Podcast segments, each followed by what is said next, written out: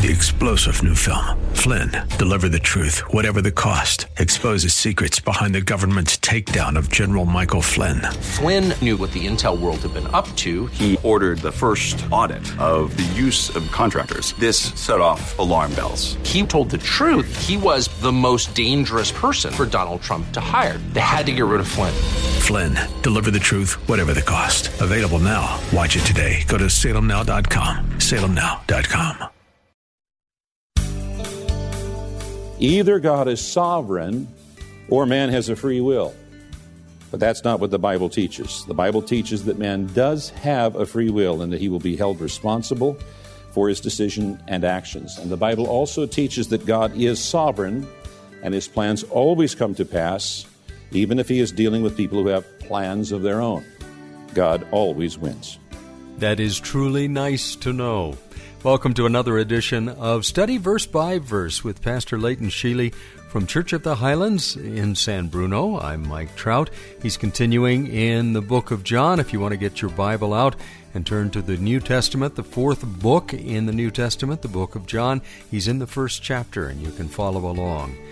Additional details about this ministry are available on the web at studyversebyverse.com. That's studyversebyverse.com. We're a nonprofit uh, broadcast outreach of Church of the Highlands and would appreciate your financial participation if the Lord leads you in that way. Again, you can contribute when you go to that website, studyversebyverse.com. And now, with today's uh, continuation, here's Pastor Leighton.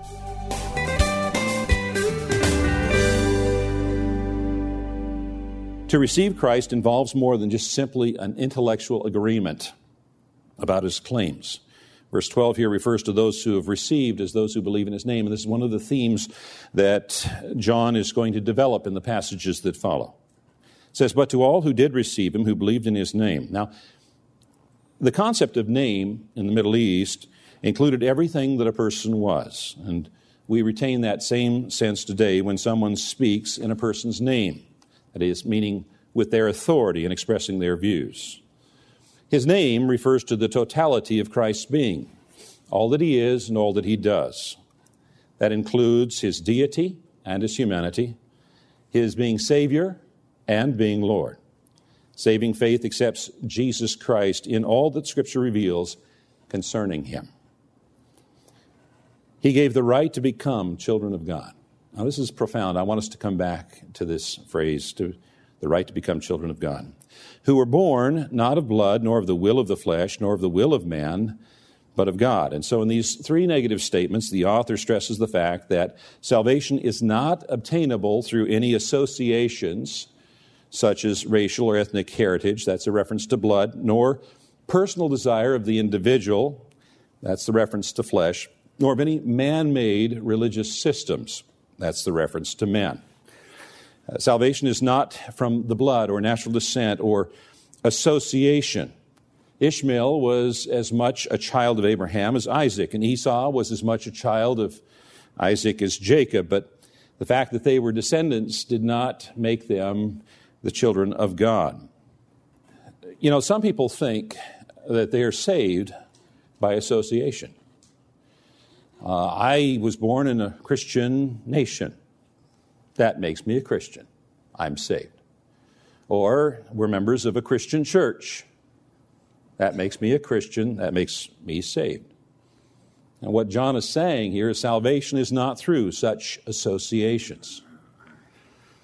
Nor can anyone become a child by the will of the flesh, that is, the choice of the individual. Now, why is that? Well, because the Bible tells us that until Jesus brings spiritual life, we're dead spiritually. Ephesians 2 said, as, as for you, you were dead in your transgressions and sins. Something that is dead is, doesn't even know it's dead. It, it's non responsive. It can't hear, it can't speak, it can't initiate any activity. We could not seek God for salvation because we were spiritually dead. We couldn't initiate anything. We're not saved by the flesh, the will of the flesh, nor of the will of man. It refers to any man made religious system that presumes to prepare us for or obligate God to salvation. That describes any system that puts faith in man to make things happen. The phrase but of God means that salvation, as receiving and believing in the Lord Jesus, is made possible only at God's initiative. Coming back to Ephesians 2, it says, God saved you by his grace when you believed. And you can't take credit for this. This what? Believing. And you can't take credit for believing. It is a gift from God. Salvation is not a reward for the good things we have done, so none of us can boast about it, for we are God's masterpiece. And He has created us anew in Christ Jesus so that we can do the good things He planned for us long ago. Now, I mentioned I wanted to come back to a phrase. It's really profound. I don't want that lost upon us. But to all who did receive Him and who believed, who believed in His name, He gave the right to become what? Children of God. Now, this is really profound. The first 18 verses of the gospel constitutes a prologue or an introduction to the gospel. And in this, the author chooses to highlight the, the most important things that he's going to unfold in greater detail in the chapters that follow. And so John indicates here that something incredible, something great happens for those who receive Jesus. And here he identifies the most important benefit and what is that benefit? The right to become children of God. Now, he could have chosen any of the benefits. You know, what, what are some of the benefits? Well, for one thing, Jesus gives us a purpose in living, doesn't he? He said, uh, Go, therefore, and make disciples of all nations, baptizing them in the name of the Father and the Son and the Holy Spirit, teaching them to observe all that I have commanded you. So Jesus gives us purpose in living. Nobody, no Christian should ever say, I don't know what Jesus wants me to do. Because Jesus told all of us what he wants us to do. In fact, he also encourages us to do it, to fulfill what he's called us to do. He says, Behold, I am with you always, even to the end of the age. Some people might say, Well, I don't sense that Jesus is close. Well, do what he told you to do, and he promises he'll be close. So, one of the benefits is that Jesus gives us purpose in living. Another benefit is that he gives us hope of life beyond the grave. Jesus said, Let not your hearts be troubled. Believe in God, believe also in me. In my Father's house are many rooms. If it were not so, I would have told you. And if I go and prepare a place for you, I will come again and take you to myself, that where I am, you may be also. This is a place that we call heaven. It's a wondrous place. It's a place where there's no more death, there's no more mourning, no more crying, no more pain. Revelation 21 says, Then I saw a new heaven and a new earth, for the first heaven and the first earth had passed away. What's happening to the earth around us? Passing away. And the sea was no more. And I saw the holy city, New Jerusalem, coming down out of heaven from God prepared as a bride adorned for her husband. And I heard a loud voice from the throne saying, Behold, the dwelling place of God is with man. Isn't that reminiscent of the garden?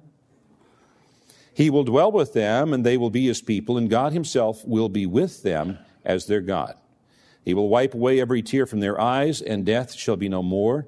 Neither shall there be mourning, nor crying, nor pain any more, for the former things have passed away. And he who was seated on the throne said, Behold, I am making all things new.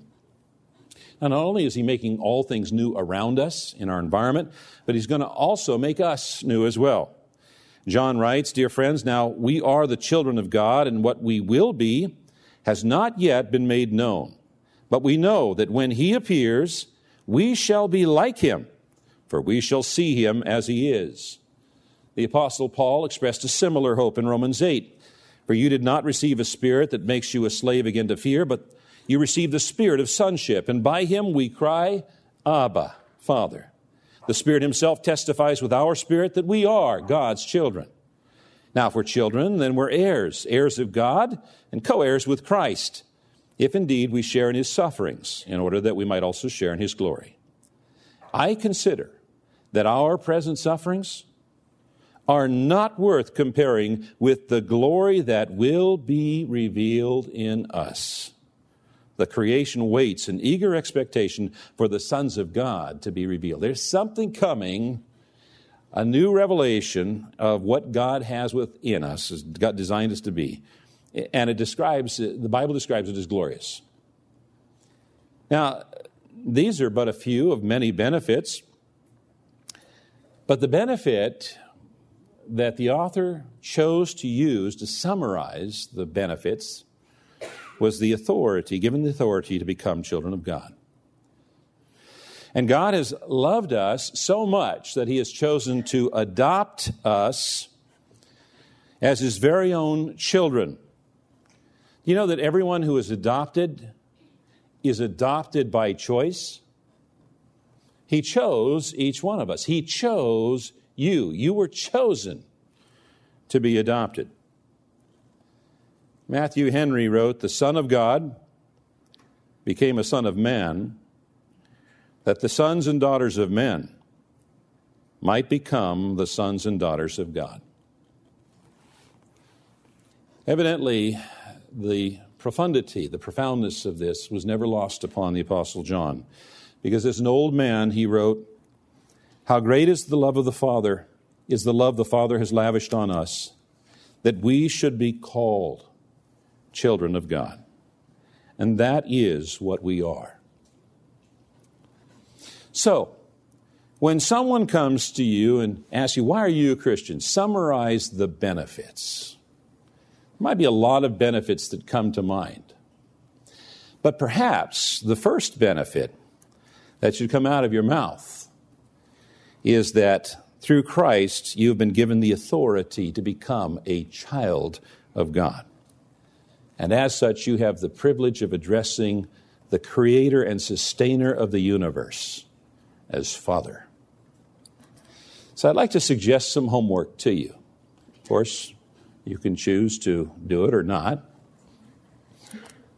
But this is the homework I'd like to suggest to you that each and every day this week you pick some times to think about what it means that God has chosen to adopt you. He has chosen to love you. He's chosen to reveal himself to you. He has chosen to desire a relationship with you. That he has chosen to give you his name. Mm, the name above all names. And how well do we wear it?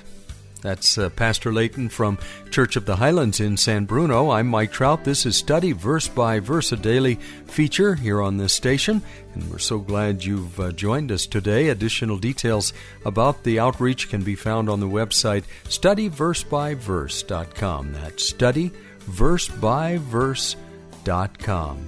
If you'd like more information about the church, perhaps you're looking for a church home and uh, you live somewhere near San Bruno, you should uh, go to the website churchofthehighlands.org for all the specifics. That's churchofthehighlands.org. Join us again on Monday. Have a great weekend, and uh, we'll be back at this same time to uh, open the Word of God and study verse by verse.